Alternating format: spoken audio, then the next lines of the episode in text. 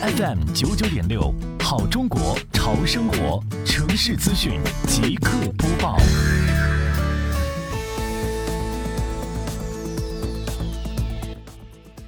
民生九九六耳朵刷资讯。近日，围绕美丽杭州创建及迎亚运城乡环境大整治、城乡面貌大提升长效管理工作，西湖区双浦镇组织开展辖区范围内农旅企业环境卫生专项整治行动。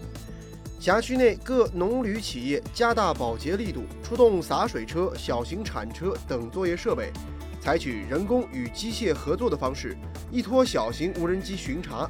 提升环境卫生死角问题的全面排查和全面整改，